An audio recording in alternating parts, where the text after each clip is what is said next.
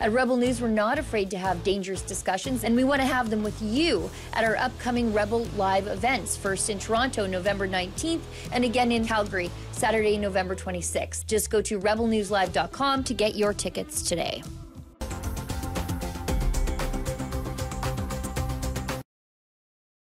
That's my name. I'm the Rebel Commander here at rebelnews.com. What a pleasure to be with you. You know, we have been covering this Trucker Commission since the very beginning, not just covering it, covering it like Green on broccoli. We are all over it. Not only do we live stream the proceedings raw all day, but we have a dedicated team in Ottawa. We rented an Airbnb right next to the Commission of Inquiry. It's such a short walk, it's wonderful. Four bedrooms there for our journalists to stay. We've turned the kitchen into a studio where we're interviewing guests every night. And we're rotating reporters through. The other day, Sydney Fizzard from our Alberta office was there. Mocha Bezirgan was there. I even did a tour of duty there for one day. This past week, we've had Celine Glass from our Calgary office. And of course, we have a full time reporter in Ottawa. His name is William Diaz Berthiaume. He's just been doing a great job. And besides cutting clips, interesting video clips all day, we live tweet the proceedings. And then at night, we have this summary live stream that you are watching now. Now, normally, we have William and Celine and sometimes Sheila and others on the live stream, but you know what they're doing right now? They are scrumming Brenda Lucki, the RCMP chief commissioner, handpicked by Justin Trudeau, and you can see why. You know, Shakespeare said, What's in a name? A rose by any other name would smell as sweet. Brenda Lucki is lucky she's lucky she was appointed because she lacks the ethical integrity or the experience to be a chief commissioner on her own. She lacks the charisma to command the RCMP. She's lucky in that her skill set matches Justin Trudeau's needs, and he's lucky that he found someone who matches his needs the need for a compliant, complicit, and corrupt police chief who will turn the other way when he blindly and brazenly commits crimes? And I don't say that as a wild insult. We know, for example, that when Justin Trudeau illegally accepted a $100,000 secret vacation on Billionaire Island in the Bahamas, courtesy of the Aga Khan, we know that the RCMP went through what Trudeau did, had a flow chart, and said he broke the law. But for political reasons, the RCMP refused to lay charges.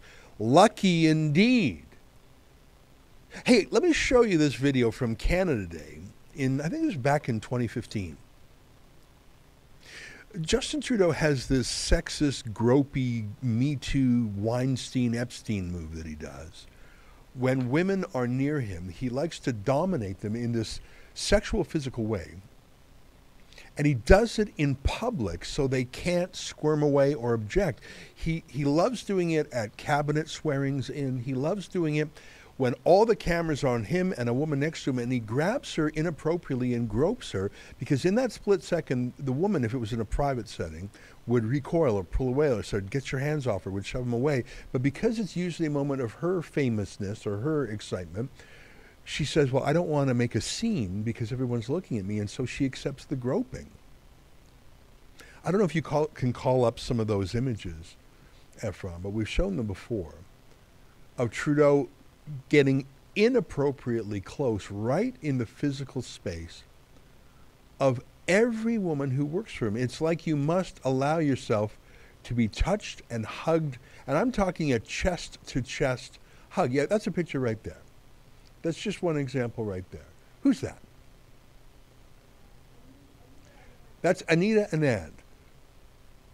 Would you, in a work environment, touch your subordinate like that, if you're a man and that's a woman. And that's, that's not even the most intimate. Show me some more of them. He did it with Jody Wilson-Raybould. He did it with the past Governor General. He literally put his hand on the bum of the previous Governor General. He does it with every woman in his cabinet.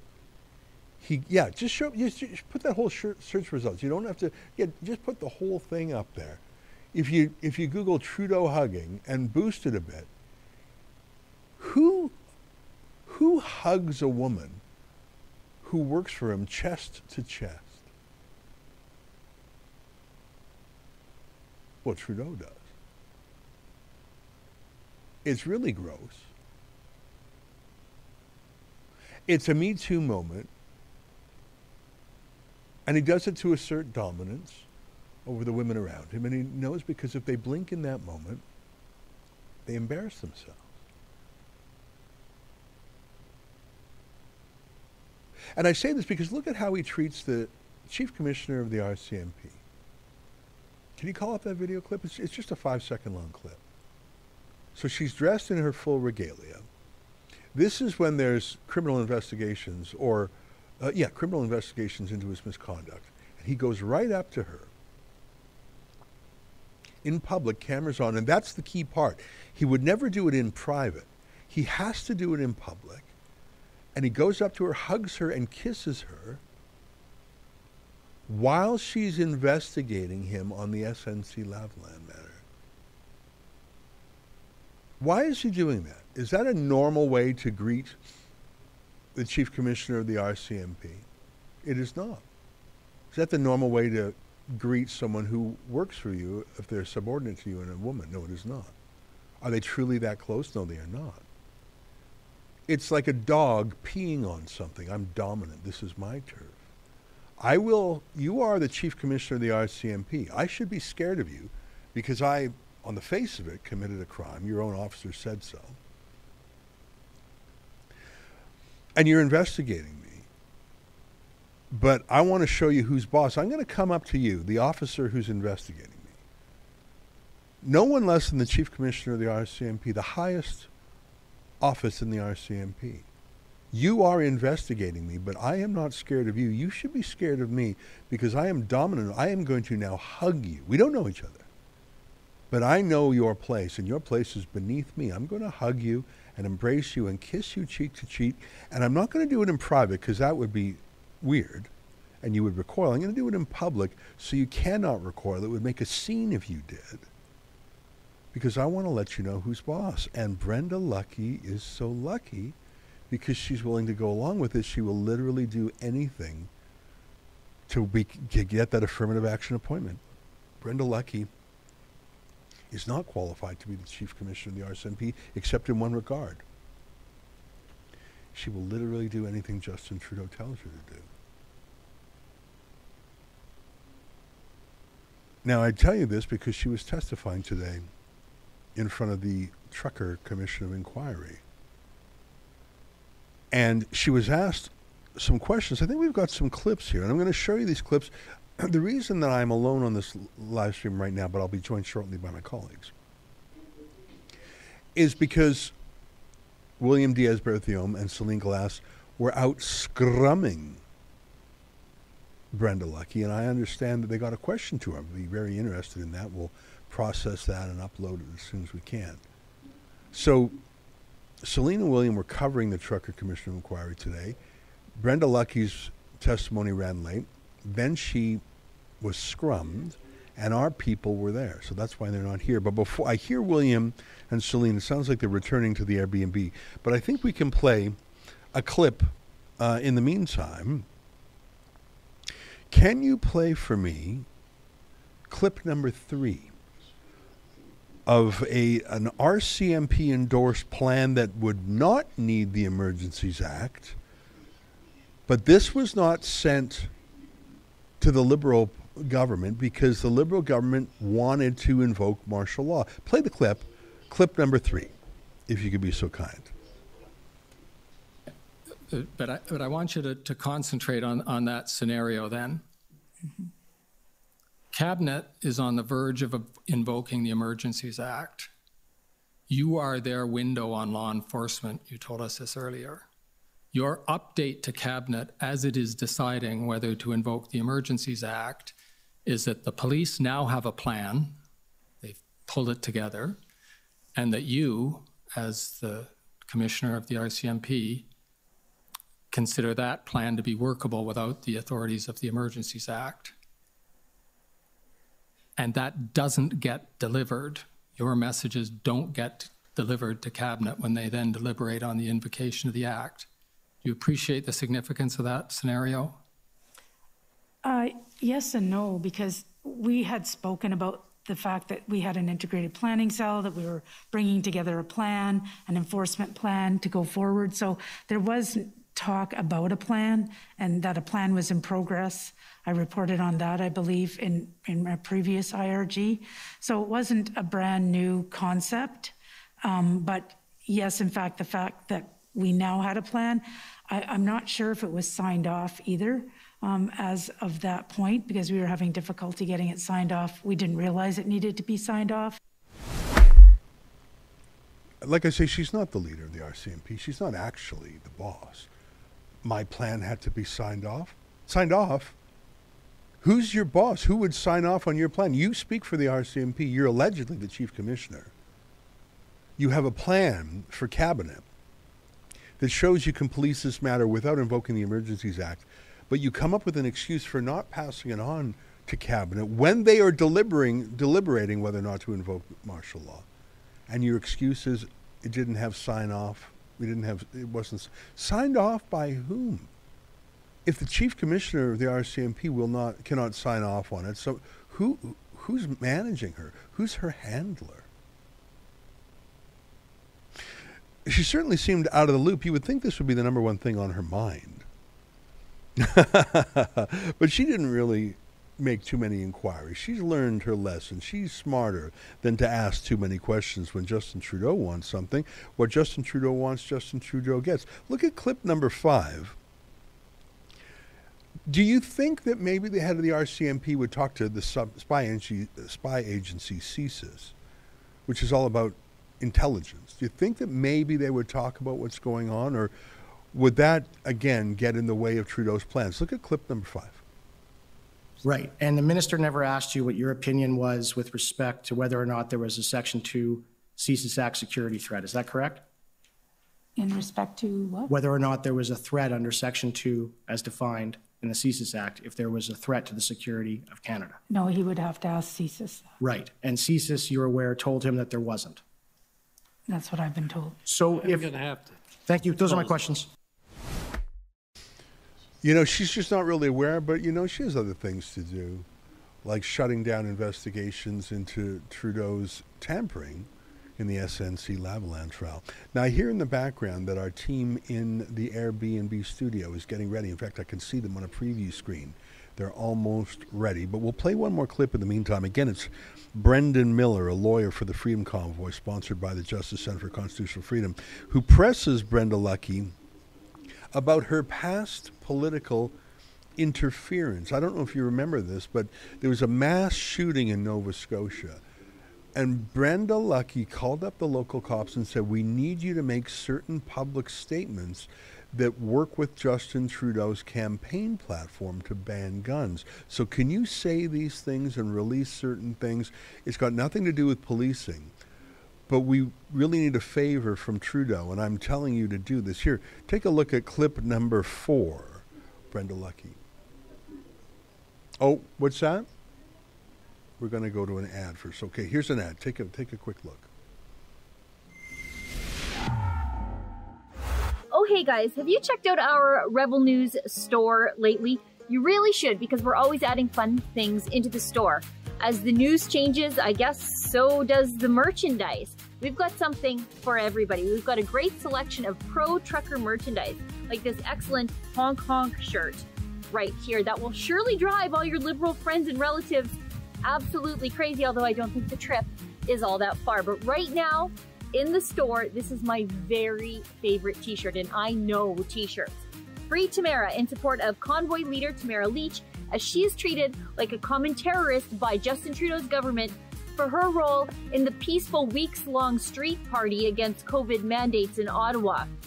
I've got great news though if you can't decide which shirt is your favorite because right now at rebelnewsstore.com you can use the coupon code FALL F A L L and buy two t-shirts and get 25% off And as always, shipping is free. So head on over to rebelnewsstore.com, pick your two favorite t shirts, and save 25%. Thanks, and remember, Tamara. Freedom in 2022 is certainly about being able to make free choices for ourselves and for our family, who we believe are the best. We have seen so much suffering over the last two years. People who die alone in terrible condition, people losing dream jobs, polarized families, and a society that insult and yell at each other for making a different medical choice. But people have risen, and it will be through them that the future will have an important meaning for all of you, but especially for the next generation. Rebel News has been present at every step of this great challenge, but so many other pioneers whom you could meet and hear at our great conference about freedom for our beautiful country, which is Canada. This conference, which will be held in Calgary and Toronto, will show you the faces of the influence of freedom that you have seen over the past two years. You don't want to miss this. So get your ticket now at rebelnewslive.com. And it will be a pleasure to see you there and meet you in large numbers. It's time to drop these masks and let the truth shine.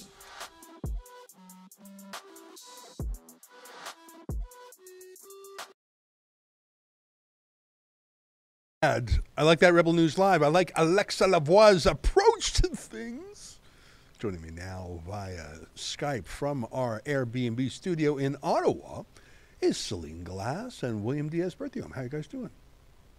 Pretty well, How are you? pretty well. We just did a scrum with uh, Brenda Lucki in Ottawa, so that was interesting. I know. I was killing time. I was dancing and singing on stage here just to keep people entertained until you came back. And I understand that in the Airbnb studio, we have Eva Chipiuk, one of the lawyers for the truckers. Is that right? That's right. Absolutely. Yep. She's to our left currently. Well, Ava, I'm sure you're there. I don't see you on camera right now, but it's a pleasure to have you on the show. Now, I was trying to give people a little bit of background. Hi, How you doing? Nice to see you. Hello. How are you? I'm pretty good. I'm here in Toronto, and I was not paying close attention today. But the one thing I did see out of the corner of my eye was that Brenda Lucki was wearing a mask. I understand that no one else was wearing a mask, not the other cop right next to her, not the judge, not the reporters, not anybody. Not. I think she was wearing a mask. I'm just going out on a limb here. I think she's going on a mask because she wanted to cover her face because she's testifying. And one of the ways we assess if someone is telling the truth or lying, or if they're under some stress or they're fibbing, is nonverbal cues. Um, some people have a tell. It's a, in poker. What's your poker tell when you're bluffing? It's one of the reasons why judges believe in in-person testimony. You have to, and we use the phrase "look your accuser in the eye." So if you're giving testimony that is politically curved, and if you're maybe trimming and embroidering the truth as needed, you probably want to wear a mask. In fact, you'd probably wear sunglasses too if you could get away with it. That's my theory about why she was wearing a mask today. She looks like a blooming fool. Yeah. Well, I mean, it was the first witness that we saw, I believe, since the beginning of the inquiry that was wearing a mask. Um, pretty sure Matthew Fleury was wearing one as he was walking outside. You know, the best friend of Catherine McKenney, the failed Ottawa mayoral candidate, who's not the mayor of Ottawa, thankfully. Um, so both of them were wearing a mask, but uh, you're right. It's the first time that she was on the stand. Um, some people on Twitter were speculating, saying that it was because she she didn't want the people to hear her whisper uh, as Catherine McKenney did. I don't think that's a that's a very good theory, but um, yeah, no, it was surprising to see. Well, I think let- it was also. Go ahead, Sorry, Celine. go ahead, Ezra. No, you go no, ahead. I just think it was also kind of symbolic of um, just being muzzled, silenced, because she didn't have a lot to say about anything. Um, she really uh, did a lot to actually deflect and to make up every excuse as to not be able to recall very relevant general information that is a part of her job to recall. So I think just in the spirit of symbolism, that was really just all people needed to see is she would not say anything. She silenced herself. You know, that's very poetic and that's very true. I think of a mask in a number of ways to conceal, but as a muzzle, that's so obviously the case here. She's very useful to Justin Trudeau. There's nothing he can do that would raise her ire. He can tamper with the SNC Lavalin prosecution, no problem. he can accept a bribe from uh, the Aga Khan that is uh, that the conflict of ethics commissioner says breaks the law, but Brenda Lucki has nothing to say about it. So she's muzzled and she's a perfect fit for Trudeau. Now let's stop the preamble and get straight to the news. You guys went to scrum her. You followed her Mhm. to a press event. I think we have the footage coming in shortly, but tell me, uh, what was it like? I assume there were a lot of reporters there. Where was it? And did you guys get a question? And tell me what you just did. Yeah, so basically, um, as she was coming out, Brenda Lucki took about 10 to 15 minutes uh, just by herself to rely. I mean, she's been testifying for nine hours. Um, it's very understandable. So right after she came out, after that little short break, we were all the journalists behind uh, b- behind the line, and we asked her a lot of questions. There was one full credits to her, one mainstream media reporter. She was wearing a purple purple shirt she asked most of the questions that I wanted to ask. Like she Mhm. was really going off Mhm. on Brenda Lucki. She was asking her, uh, do, "Don't you think that your testimony will make you look more uh, less credible to the eyes of the population? Why were you saying something in an email?" And then testifying to a different thing in front of the commission. She was really going all out on her. So she stole a few of my questions, but that's totally fine. Um, I asked her. So the, one of the first questions that I asked her was, as the RCMP commissioner, as as a commissioner, someone that's pretty high level, you testified that the Emergencies Act allowed the police officers to move to Ottawa more safely, um, and in a manner that they could never have done without the Emergencies Act. Which I mean, that's normal. You, you're granted extraordinary powers. You can't do that without the Emergencies Act but you didn't say that it was necessary. So, in your professional opinion, looking at Section 2 of the CSIS Act that says that it has to be a threat to national security and that says that it has to be fully necessary, do you think that the invocation of the Emergencies Act was necessary? Because I wanted, I wanted a yes or no answer since she didn't give any on. And what did she say? She said it was useful. She did not say it was necessary. She did not give a yes or no answer. Where have we heard? Where where have you heard that before? Yeah, That sounds well, familiar. From, from everyone else, from every other uh, other witness, they always say that it's useful but never necessary. Mm-hmm. And the second of all the three questions that I asked her, I, I failed to remember the third one, but I believe that the second one that I asked um, was yeah. As, as an RCMP commissioner, how did she not know that it was necessary to have a court order in order to freeze bank accounts and freeze assets? That was shocking to hear. Yeah, and she told me that she knew about the asset, but she wasn't too sure about uh, the bank account. So no, I think that we saw that this woman is totally unfit for the job, and I truly doubt that she will stay commissioner for a long time.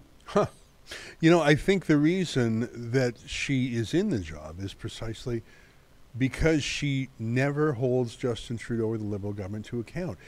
She forgets things. She's not sure of things. She's not consulted in things. She doesn't write them down. She doesn't remember them. She writes a report on behalf of the RCMP, but no one signed off on it, so she didn't give it to cabinet. I don't know who would sign off on it if it not for the chief commissioner. So, in many ways, She's the perfect RCMP commissioner for Trudeau. There is nothing he can do that will make her stop. To make That's her right. stop him.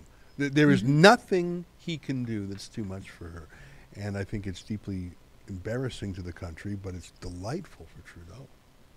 Oh, of course. Well, we've been seeing that all day in her testimony. I mean, she, she couldn't recall anything No. that happened. She couldn't recall any meeting. She, No. I did not know. I did not see anything. I did not hear anything. She, she couldn't remember anything until the lawyer for the government of Canada arrived and asked her a question that I guess she was prepared for. But I, I found it surprising when she, when she was asked more difficult question and she said i don't remember this is probably one of the biggest instance uh, uh, of police force uh, of the police using extraordinary force Mhm. in the past decade and Yeah. probably in one of the biggest in the history of our country and she did not remember what happened in the meetings that she had i mean i don't know what you think but i think that's just ridiculous Well, do you recall that the longest period of time that we did watch her speak for was in regards to how she believes that um, Canada is inherently a Yeah. systemic racist country and how the RCMP is doing all of these things and putting all these provisions into place uh, to Mhm. prevent systemic racism in country when this country when uh, I believe this is one of the most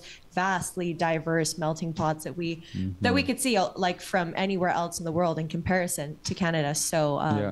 That was yeah, the that only was time that she actually that was went the up. longest yeah. point So she spoke but on. This is a So- trucker commission inquiry into Trudeau's invocation of martial law. She doesn't remember anything about Trudeau's invocation of martial law. She doesn't know anything that the RCMP did or the cabinet did or CSIS did. But boy, she's got a lot to say about Canada being Mm. racist. How Well, did that yeah, you even know, come up today? uh, it was. Um, It, it was the so there's a council. I'm not exactly sure what's the name of the uh, of the she's council. the was council for the for the the Native American uh, territories and, and chief associations of British Columbia. Yeah, That's like the proximity, the premise of her title. And she asked her if she's aware of some of the systemic racism uh, in this country and how that may or may not affect the way that RCMP handles certain arrests, detainments, etc.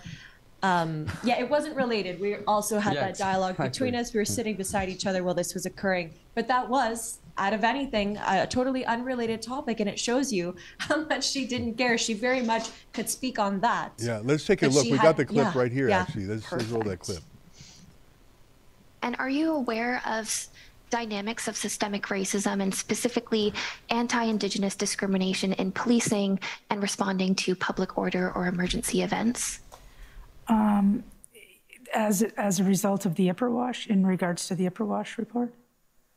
Uh, no, just just broadly within the RCMP. Are you aware of dynamics of systemic racism and policing of Indigenous peoples? We are uh, doing a lot of initiatives within the RCMP in regards to systemic racism. Uh, we've introduced some um, new courses that we've actually made available to all police agencies, uh, uh, Uniting Against Racism, um, Cultural Awareness and Humility courses, uh, providing, uh, we're updating our curriculums at our training academy. We've also have the blanket exercise that uh, is is at our training academy and that is available for all employees of the RCMP. And it's all about, uh, and we've reviewed our whole recruiting process to make sure there's uh, no systemic barriers uh, to uh, prevent uh, Indigenous people, but also the BIPOC community in, into entering into the RCMP. In our recruiting, we're trying to be more progressive in our proactive recruiters so that we would be able to um, have um, more Indigenous people in the RCMP because it's more representative of the communities we serve. And I think it would make our, would Getting dumber by the second. I'm. I'm literally have more- losing IQ points as I as I listen to this answer. Completely off topic, absolutely nothing to do with the commission of inquiry, but a blessed relief for her. She doesn't have to answer an accountability question. I was I was getting dumber listening to that answer. I want to bring in Eva Chipiuk. Ava is a lawyer for the truckers with the Justice Center for Constitutional Freedom. So I understand William just said, Ava, that uh, Brenda Lucki testified for nine hours today. It is a very difficult thing to say nine hours worth of nothing. That is a skill. She should be a podcaster. Uh, was there anything that Brenda Lucki said that had substance to it, that had meaning to it, other than just her vague can't remember something that happened just a few months ago? The most important policing civil liberties moment of our era. She can't remember it because, you know, there's a lot of other things going on. Was there anything out of those nine hours that was meaningful or useful, Eva? Yeah, there definitely were a few things that are wor- worth noting. Um, so, one of them was with Commission Counsel. She was having a discussion about how incredibly important it is to use all the tools in the toolbox and especially de escalation. Um, and as we, I think, all know, there was zero discussion with protesters. And she kind of nonchalantly threw that out. Well, yeah, we could have talked to the protesters. And so that was just a very strange um, conversation she was having with the commissioner lawyers. So she was talking all about the tools, all about, uh, you know, on paper, the things you could do as the RCMP agency. And I suspect there's a protocol and things like that, but it looks like, as we know, n- none of that was implemented. So that was pretty e- interesting to see. And I think how, we got a video clip of that, Ava. I don't mean to interrupt you, other than I Oh. think we've got that as clip number two. Let's just show people where she sort of obliquely, accidentally admits that, yeah, they did not do everything they could. Like, how about just talk to the truckers? Take a look at clip number two.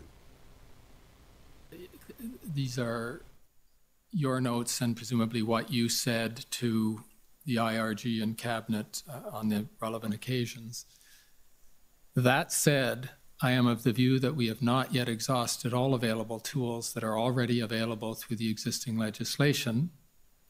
There are instances where charges could be laid under existing authorities for various criminal code offenses occurring right now in the context of the protest. The Ontario Provincial Emergencies Act, just enacted, will also help in providing additional deterrent tools to our existing toolbox. And then the bullet below that, these existing tools are considered in our existing plans and will be used in due course as necessary. Uh, had you had these discussions about your views on existing authorities with any of the officials before the circulation of these notes? Yeah, I think we would have been uh, exchanging verbally. Uh, like uh, Deputy Commissioner Duheme said, it happened so fast. Uh, there was uh, deputy minister was working on this. We weren't in the working group. We were just brought in as subject matter experts on on various authorities that uh, potential authorities, but we weren't uh, in the drafting of any of this. That wasn't our role. So um, this uh, would have been provided. Um, probably verbally, we would have spoken about it, and then obviously, because I was asked in an email, it was provided in writing. You know what? That's a, I, I feel like the fog, the bureaucratic fog emanating there. Hey, but you know, I see a note from our studio there here. We now have the footage of the scrum with Brenda Lucki, and I would I don't know if you were, there, were you there, Brenda? Or sorry, were they Ava watching the scrum or? or uh, I, missed it, so oh, let's I'd all be watch happy it together. to watch it. I wasn't there either. That's the reason why Celine and William were away from the mic when we started the broadcast. Let's see our team in action. Go ahead, studio, and roll the scrum. You said that the Emergencies Act was the safest option and that you couldn't have done what you did without it. But you didn't say that it was necessary, though. Is there a reason why you didn't say it was necessary? It's not up to me to decide if it's necessary or if it meets the threshold. It's about will it be useful to law enforcement? Is there any gaps or any problems if we were trying to enforce it? Uh, that's what the uh, parliamentarians would look at. If, there, if, if it's another agency that's going to do uh, something with a regulation, they should be asking that, uh, that, that agency. But if you look at the EA, if you, if you look at Section 2 of the CSIS Act, it needs to be necessary, it needs to be a threat to national security. So as, the head, uh, as a commissioner of the RCMP, did you consider that it was necessary? Um, I thought it was useful. I thought it was needed. Uh, now, obviously, I have the benefit of hindsight. Uh, we wouldn't have been able to do the enforcement actions as safe as we did. We wouldn't have been able to keep the people in on, in, at that protest as safe as they were. And it wouldn't have been concluded in the short time frame it was if it wasn't for the emergency. But just to confirm that you en français. Um, sans l'acte d'urgence, euh, c'était euh, très difficile de faire le, le, le renforcement de qu'est-ce qu'on a fait. Euh, ça, ça donnait un environnement qui était plus sauf pour les Canadiens, pour les protestants. Manière qu'on a fait qui était me hop back in. Uh, I paid close attention, William, to her answer. And she said, You used the word necessary. Let me hop in there for a second. William, you said, Was it necessary? And she said it was needed. It was needed. That's a synonym necessary. And now her explanations were BS. She was saying it made it, it safer for the protesters. Really? The riot police charging on them, were, were, that was safer? What does that mean, safer? It was safer for the protesters to have martial law? What lack of safety was there that became safer? She's a wicked liar. We know that about her. Mm-hmm. But I would say that she, by saying it was needed, she went further than any other cop we've heard from so far at the commission. All of them said, sure, it was useful. Yeah, I mean, if you give me a, a blowtorch, it'd be useful. If you gave me ultimate tyrannical power as a czar, it would be useful too. Was it necessary? No. Every cop so far has said it was not necessary. In fact, most of the cops sort of said, "Why are you even asking that? We cleared the Windsor Bridge before the Emergencies Act. We cleared the mm-hmm. Coutts blockade before the Emergencies Act. How can you even ask if it was necessary when we resolved those problems even before the Emergencies Act come in?" Brenda Lucki has gone further than any other cop that I have seen reported. You guys correct me if I'm wrong because you're watching every day she knows wh- who her loyalty is. Other cops swear their loyalty to the crown, swear their loyalty to the Constitution.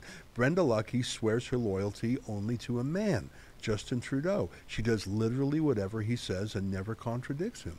And so, when asked by William Diaz Berthiaume of Rebel News, was it necessary under the CSIS Act, she says it was needed. She's a wicked liar who serves one man. Yeah, well, I, I think another difference to the other cops is that the other cops, when they said that it was it was helpful, but not necessary, they were under oath. Um, and she was talking to me outside of the commission, so she, she Very wasn't she wasn't under oath anymore. And just by the way, there's a third question that I asked. I think that our clip was was cut a little bit weird because we saw the French question, but there's also another question afterwards that I did ask to her at the end. But anyway, yeah. Well, so let's go to that she- one. I, and I didn't mean to interrupt, other than it was in French, and I just wanted Yeah. to say something quickly about the use of the word needed. Let's go and watch your second question, and then if I can ask our friends if they can find the reporter in purple that William mentioned who asked good questions, well, I would be delighted to see those. But let's ask. Let's see William's second question. Let's take a look. Il y a plus sauf. Uh, c'est c'est les pouvoirs de la, But on February 13th, your advice to the government was that the proper decision. And just to put a finer point on it, you are aware that fact you did. So, what do you say to the fact that you guys didn't put everything on the table, including going out to the I think it's and have talking to. to the There were certain people designated under this group. In this case, there was uh, six. You weren't aware that you needed a court order to do that? No, the seizing. Oh, I- I rewind knew just a little bit. Looks like we got order. William's Yeah. question there. Go back There 20 was, seconds. uh, Six or seven leaders, so it made it uh, a bit more problematic. Thank you. And you, you said during your testimony that you didn't know if you needed a court order to seize uh, the bank accounts as freeze assets. Um, i- i- is there a reason why you weren't aware that you needed a court order to do that? No, the seizing, I, I knew that you needed a court order. I wasn't sure on the freezing because we've never done the freezing of accounts. We, obviously, when we seize accounts, that's a different aspect, but the freezing was pretty new to me and I haven't uh, looked at it any further. Thanks, Thank you. Thank you. Could you imagine the head of the RCMP thinking that you could just freeze someone's bank account without a court order in without the Emergencies Act? How do you not know that? Does she does she d- did she think you could just poof you're frozen like a magic wand? I, what a just incredible, incredibly embarrassing to the country that that is the chief commissioner of the RCMP. I'm sort of stunned by it, but I guess you can never be surprised. Yeah, well, it, it really showed. I mean, during her testimony, she was joking about losing her job. She was, she was joking about about having welcoming a new res- replacement sh- uh, replacement soon. But uh, yeah, the, the the purple lady is between those, but I'm not sure we that we cut it. Um, but no, it was it was an interesting testimony, and her responses to my, to my questions were interesting. I think we have Eva. I could probably talk a little bit more as to whether or not it was actually her role or not to know that you're supposed to have a court order in order to freeze uh, freeze assets or freeze bank accounts. Well, just before we get into that, I'd, I'd like to actually just mention it's it's part also of the questions that we're not going to see that were asked by the lady in purple, but she did get a chance to ask Commissioner Lucki what she thought about her reputation after the way that she displayed Right. herself today. Oh, wow. And she, no joke, so, she was so eloquent, probably one of the most eloquent moments today. She stood there in front of everyone at that scrum and she said that she's not going to be replaced and that she'll retain her position as commissioner. So I think that just shows you how deep Trudeau has his hooks in her. It's perfect. It really is. That's why she was joking. That's why when you brought that up, I was like, it makes sense. Of course, she's going to joke on the stand because she knows that her position is solidified because she sat up there mm-hmm. and she lied through her teeth. It was ridiculous. It was crazy. You know, I, I look in the United States, Janet Reno, one of the worst attorneys general in history, responsible for the massacre at Waco. You would think that you massacre men, women, and children, you just might be replaced as attorney general. No, no, no, no, no. Because now you're you would literally do anything for the president if he keeps you on. And so Janet Reno blocked and protected Bill Clinton, no matter what he did, because Janet Reno did something worse. She killed children. That's that's not an exaggeration. That's not hyperbole. That is what she did. And Eric Holder had the same role for Barack Obama. When you have an absolute obedient, submissive, like I'm talking BDSM, submissive, do literally anything.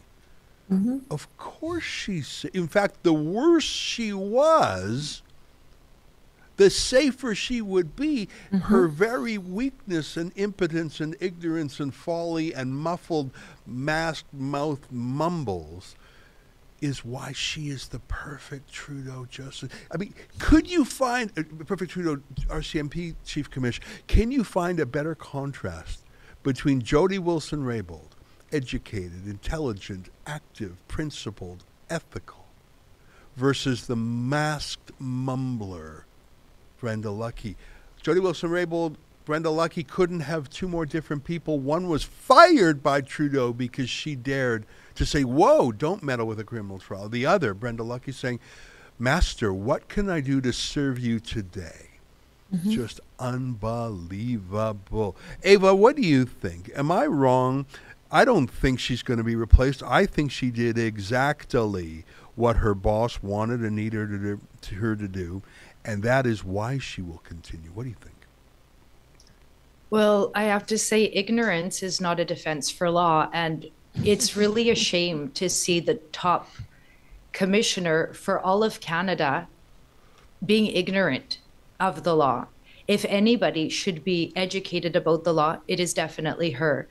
Um, hearing that response to William's question about freezing bank accounts, not knowing that's not an excuse. That's not acceptable. It should not be accepted in canada. She didn't even know the name of the emergencies act. She thought and she says this jokingly nonchalantly like it has no consequences. The i thought it was the emergency measures act this is not somebody that sh- should be ignorant of any of these things she's talking about because the consequences are way too severe. And that's what we're going to see in Canada. It's just like every clip we've been watching, it's very hard to watch. Um, I couldn't even watch the rest of the evidence today. It was mumbo jumbo half the time. So it was really hard to watch. Um, so I, I don't know how and why this is acceptable in Canada. Yeah, Well, I think that uh, as long as people keep reelecting Trudeau and his little buddy Jagmeet Singh, you're going to keep getting this. And I and I just think that I wonder if people are just tuned out. They're numb to it. It's all gobbledygook. It's all boring. Just lawyers and police droning on, and maybe only people like you and me and Rebel News viewers and the truckers who have their knobs turned up to 10. Maybe we're the only people care about freedom, and everyone else, well, you know, what's the price of gas today, and what's the price of my home today, and you know, I got you, you're just living day to day real life stuff. I think that the very fact that this is a fog machine is why Trudeau's going to skate. Now, I'm sort of optimistic that the judge is going to say there was no evidence justifying the like. I just don't know how any honest judge, faced with the evidence of 23 days, that every not a single person of authority, and frankly, even the the odd flotsam and jetsam that testified too, even they didn't say yes, we needed martial law. I don't. I don't even think a single person has said that. You're paying closer attention than me. Eva has a single witness in 23 days said, "Actually, we need, we needed martial law." Did a single person say that? So, not that I've heard, and I did hear a lot of it was helpful, but that's not even the test to justify invoking the Emergencies Act. And that's one thing I wanted to say. Under cross examination with Brendan Miller, right at the end, um, she was asked, So, who told you, or how did you think that this would have been justified? And she said, Well, that's not for the RCMP to decide. That's for CSIS to decide whether or not it, there's a justified national threat to security of Canada under Section 2 of the Act. And he said, uh, or he asked, uh, so was that the case? And she kind of said, I believe that's what they said that there was no threat. So she confirmed the RCMP is not the body um, that would be the one giving the advice or the evidence for a national security threat. She confirmed that it's CSIS's role to do so. And there we have it. Zero justification from the CSIS, zero justification because it's not their job from the RCMP. So whether or not she thought maybe she might need it or it was helpful really doesn't figure into whether or not it was justified. Yeah. You know, this. I just think that the judge will have no other alternative but to do the right thing here. I think that I think that I don't care who appointed this judge. I don't care what his political stripe was when he was a lawyer. I think any honest judge who is not crooked would have to say there is no justification under the Emergencies Act for the invocation of martial law. And by the way, I think the Liberal Senate knew that too when they threatened to vote against it and when Justin Trudeau was forced to blink. Wasn't the media that forced him to blink. It wasn't law professors. It wasn't the official opposition. It wasn't civil liberties groups. It wasn't anything. It was liberal senators who say, you know what, boss? We're not going all the way down with you here. And I think the judge will come to the same conclusion. We still haven't heard from Trudeau himself, but I, I don't know what he could possibly say as uh, as if he's in the the details of these things. And he, I don't know. I, I think that this is an excellent commission of inquiry in terms of providing the facts of it. I think the judge will do the right thing. What I'm less certain of is that Canadians who have put up with the blackface groper who takes $100,000 free holidays, if they would put up with all that, why wouldn't they put up with some cops knocking some heads around? Like, why would this be more offensive to them? I don't know. I'm, uh, maybe I'm sounding very black pill right now. Well, you know, I'm hoping that this is the straw that broke the camel's back. At some point, we have to say, this is enough. This is, I've said it many times on social media today. This is an embarrassment to our country, what happened today, the display from the RCMP commissioner. When you juxtapose that to um, alongside the OPP commissioner and the professionalism displayed by the OPP officers, the superintendent of intelligence. You could really like that's somebody I trust my life with or this country with. What I, what was on display for, from Commissioner Lucki, I think all Canadians should be um, outraged, uh, embarrassed, and demanding more. Hey, Ava, we've got a couple of super chats, if I'm reading this right. And I just want to read a couple of them. Cheryl Dawn V chips in five smackers and says, Ezra, please tell us your opinion if this inquiry finds that there was no reason to enact the Emergency Act. What are the actual ramifications? Will anybody be responsible like our PM? Well, I can tell you that nothing will happen, just like when he was convicted under the Conflict of Interest Act. I think a few journalists will tut tut, like the Globe and Mail will say, oh, well, a lesson learned. And Trudeau will say, well, this was a learning moment for all of us, and we all have to do better. And by that, I mean you. And, and I think that some of the media, the, the regime media like Global News and the CBC, will, um, you know, blame Storm a little bit for, put the blame on the truckers and nothing will change. Now, do you think Jagmeet Singh is going to pull away support from Justin Trudeau? No chance. Um, Orizia gave a restream paid chat and said, I can't help thinking it's a great opportunity of out with the old, old ways and time for a new vision of Canada, landmass. Well, out with the old, in with the new, depends what the new vision is. I, um, I think that there are some eternal values. You don't have to always come up with a novelty. Freedom, limited government, personal responsibility, judging people on the content of their character, not the color of their skin. Those are my traditional values. I wonder, Orizia, if that's the same with you. Hey, Ava, thanks for standing by there. I want I want to check with our studio team if there are more interesting clips from that scrum. Williams said that he thought the lady in purple, who I'm very, we got to have a Kijiji ad. You were the lady in purple at the scrum on Tuesday night. I was William Diaz Berthiaume, an 18 year old reporter for Rebel News. You asked great questions. I was amazed. You took the words right out of my mouth. We might, we must meet again. I see like a personal ad or something. Who is this mystery woman in purple? Can we can we find a clip of that again? Well, I think I think we might be able to find out at some point. There's one thing that I want to make sure we touch on before we end this live stream because that's pretty relevant about what happened. So I'm not sure if you saw it, but Brendan Miller during his cross examination, almost him he like like he ran out of time. So I know everyone received a bunch of documents uh, by the government of Canada, by the Department of Justice, an enormous amount of documents. And I think it was pretty hard for all the parties to go through all the documents. And we saw, you know, Brendan Miller, who was interrupted multiple times by the Government of Canada Counsel. Mm-hmm. Um, and it, as I said, almost seemed he ran out of time. So can you walk us through what went on during Brendan Miller's cross-examination, why it seemed to be a little bit different than other times? So uh, last night, uh, Brendan brought a a notice to the commission just saying that the Department of Justice in the last week or so put on the database over a thousand documents, and some of the documents are a thousand pages the, a document. So we're talking about tens of thousands of pages of documents. Um, so he made that known to the commissioner because I, I, don't think he actually knows that the commission lawyers are, are doing a really good job of keeping uh, all of the procedural stuff away from the commissioner until it's something of mm-hmm. note. And he said that, look, there's lots of really important documents coming out. Um, we haven't had time to look at it.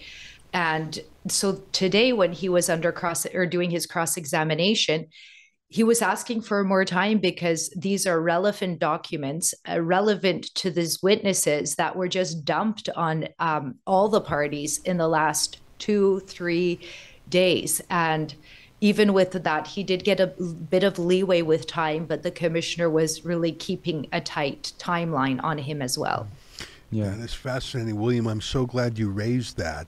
You know, there's two ways to handle a demand for transparency and disclosure. One is to stonewall and say, we're giving you nothing. That's usually what the government does. We've had some access to information requests that they've delayed for seven years. The other approach is, oh, you want a needle in a haystack? Here's 100,000 pages. You've got 48 hours. Good luck finding it. Ha ha, suckers. Sucks to be you.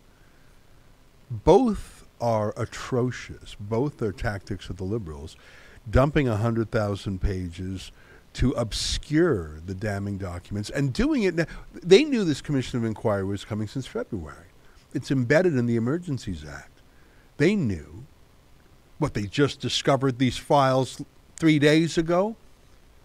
They're wicked liars. And if the documents you referred to, William, come from the RCMP, it shows the corruption in that organization, which I said is now par for the course. Brenda Lucki is a disgrace. I don't know if we can go to it. Hey, Olivia and Ephron, can you go to the story from Blacklock's?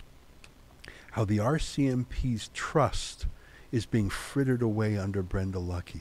The RCMP, such a symbol of Canada, a beloved symbol. There even was a hit TV show, I think it was called Due North. It was about a Mountie uh, who was out of place and out of sorts. And it's just such a beloved symbol of Canada, the trusty Dudley Do Right Mountie.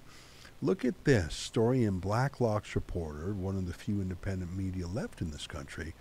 Approval rating falls to 51%. The RCMP only has half of its reputation left. When you put a crooked, and I'm using the word crooked on purpose, we know for a fact that RCMP officers said we have enough to charge Justin Trudeau for undue influence from the Aga Khan. And Brenda Lucki said, no, we're just not going to. There you have it. She's frittering away the respect of this key institution. Hey, I hear in my ear that we have the clip of the lady in purple, the mystery woman. Here, let's take a let's take a look at that. That you concluded that it was useful and needed after the fact, but on February 13th, your advice to the government was that you had the existing authorities to no. proceed to end the blockades. Um, there was. Uh, the draft of the, we knew what some of the authorities were going to be. Um, of course, uh, we were asked if those were such authorities, would they be useful uh, to law enforcement?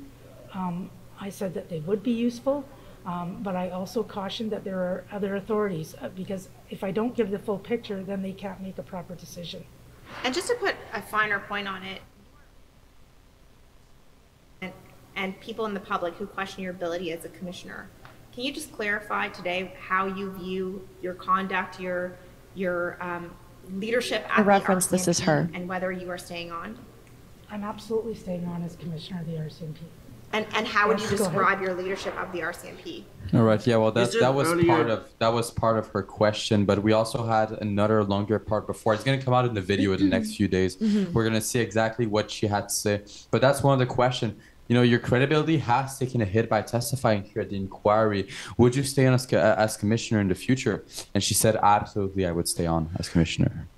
You know what? Uh, she would stay on, that's a decision about her will. But when she says she will stay on, that's a bit presumptuous. It, it either says that she is the decider or that she already has an understanding with Justin Trudeau. If she protects him, he'll protect her. That's my analogy with Janet Reno, the butcher of Waco, and Eric Holder. There was no errand too dirty for Eric Holder to do for Barack Obama. Conservatives don't act that way. Conservatives have some sort of a deep respect for attorneys general and justice ministers. They, they treat the rule of law almost like a sacred thing, whereas those on the radical left take see it as merely a tool to be used. And Brenda Lucki is a disgrace to the uniform. That's not my opinion alone, as I showed you in that Blacklock story. Under her watch, Canadians have turned against the RCMP. What a shame. More than a century to build up that reputation, and it's frittered away. Um, well, let's see. My clock says it's 7:56. Do you guys normally run an hour, or do you go a little longer? What's your style for these live streams? Well, it's it's usually about an hour. Depends how much our guests uh, have to say. I know as Eva always has some insightful things to say. Same thing for Keith Wilson and uh, pretend lawyer Tom Marazzo, who's a Freedom Convoy intern, who said that he was a lawyer the last time he came on. But yeah, it depends. Depends what happened throughout the day. But I think Eva, I, one of the most important things that I wanted to touch on was what happened with Brendan Miller with the cross examination and everything. Um, and I think Eva explained it very well. No, Eva, if there's anything else that came out of testimony that you'd like to touch on. Uh, t- thanks for putting me on the spot. I did have three things, and I know we went through two. Um, well, one thing we could just let the audience know is that w- one thing, um, again, it was just interesting to see how uh, our dear friend Brenda would throw out certain things. And I'm just going to put it out there. An email was shown with a timestamp, and she said, That's odd. Normally I go to bed by 10 o'clock. That's right. So there was an issue with the time zone on the uh, timestamp there. But, you know, we're talking about a national security crisis, which they in turn called a national security event. Uh, they just changed the wording and uh, to make it, I don't know, m- more palatable.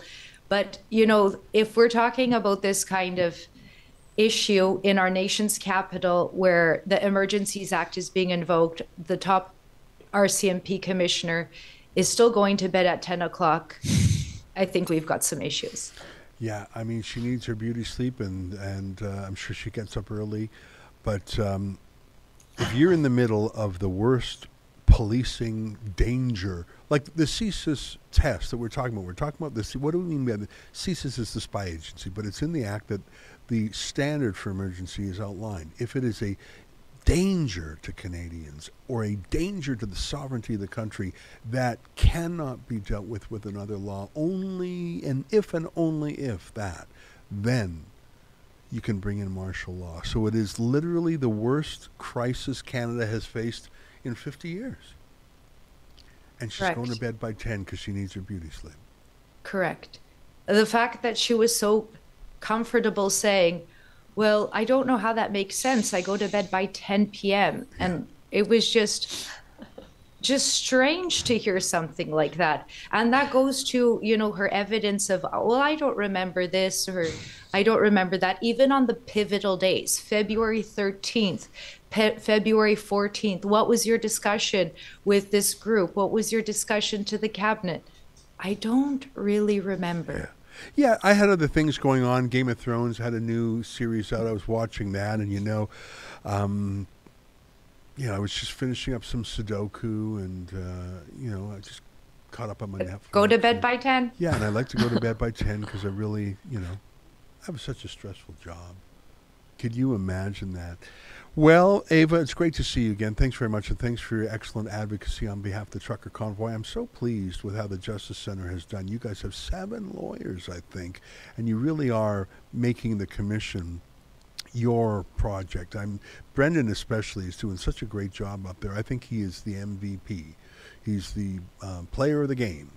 Yeah, well, can I just say one thing? He's the one asking questions about the Emergencies Act. It seems like uh, The the, other players are the, are trying to cover their bum for for what happened, cover their departments, and he is the one asking questions about the security threats. He's the one asking about the Emergencies Act. But it's my pleasure. Love to be on the show. Thanks for having me. Well, it's great to see you again. And really, uh, I think that he is the strongest lawyer, the one most dedicated to the mandate of the Emergencies Act. And I, I think that if he were not there, this would be a very different commissioner. I'm so glad the JCCF received standing. By the way, so did the Democracy Fund. Um, a charity that we're fans of here. Celine and William, you guys are doing a great job. I'm glad you got to the scrum and I'm glad you got your questions in. And although I am not satisfied with the commissioner's answers, she did answer you, and it's excellent that Rebel News was there. And shout out to the lady in purple, a mystery woman that uh, maybe one day we'll learn her identity, but good for her. Last words to you guys. Well, I think today was super interesting, and there's a, a few things that I think would still be relevant to touch on, but we can definitely talk about it in tomorrow's live stream. So if you want to know more about what went on today, some details about the evidence that was presented, uh, you can join us tomorrow. At the same time, we'll we'll also be joined by some lawyers, and we'll definitely talk about them. Uh, I think Brenda Lucki it shows why people are losing trust in the RCMP. I think her testimony shows that she she lost all credibility. That people, you know, people people don't trust our our, our policing institutions anymore. And Yeah. her testimony is why. Uh, yeah.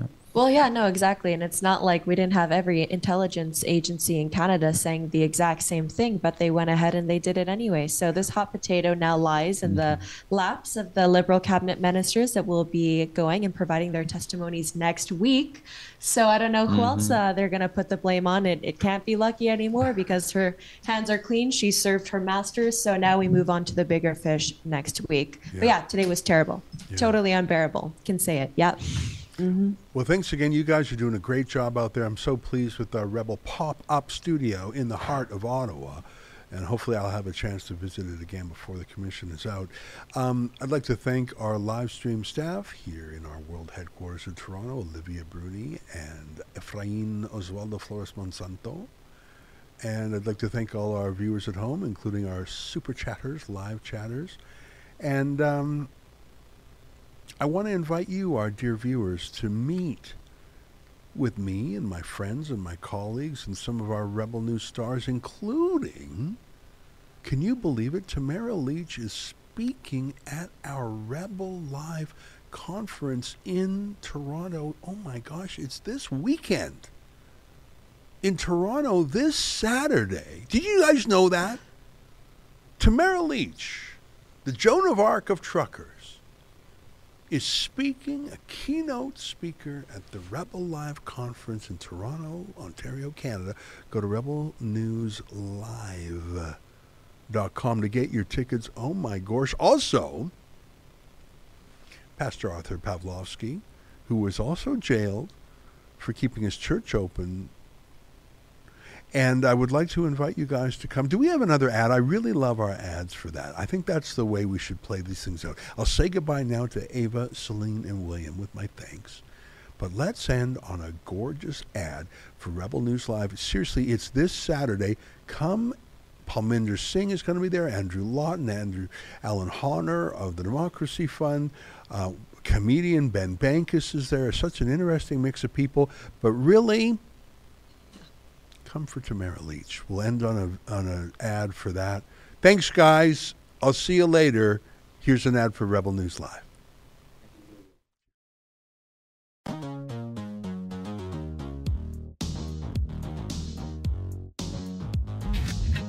Freedom in the year 2022, for me, folks, it means the return of Rebel Live. Now, Rebel Live is an annual event we used to put on before the man, or was it the COVID Karen, made us shut it down during the pandemic years. It is a freedom fun fest, if you will. All the freedom fighters you've grown to know and love over the years, they're going to be speaking at the Toronto and Calgary events. The Toronto event is on November 19th, that's a Saturday, and it will feature the likes of Dr. Julie Ponesse, Artur Pawlowski, Tamara Lich, and all your favorite rebels, including yours truly. I'll be the MC that day, Sheila Gunn Reid, and of course, the big boss man himself, Ezra Levant. Now, Saturday, November the 26th, we're bringing Rebel Live to Calgary. And uh, those aforementioned speakers will be there, and Sheila will be the MC for that event. You don't want to miss it. It's an all day freedom fest. I know there are certain would be conservative leaders that think freedom is overrated. You know, we don't think that way. I don't think you think that way. So if you want to get a ticket, please go to the website. They are going fast. Go to rebelnewslive.com. That's rebelnewslive.com. Get your orders in, and as Billy Red Lyons used to say, folks, don't you dare miss it. Don't you dare miss this one.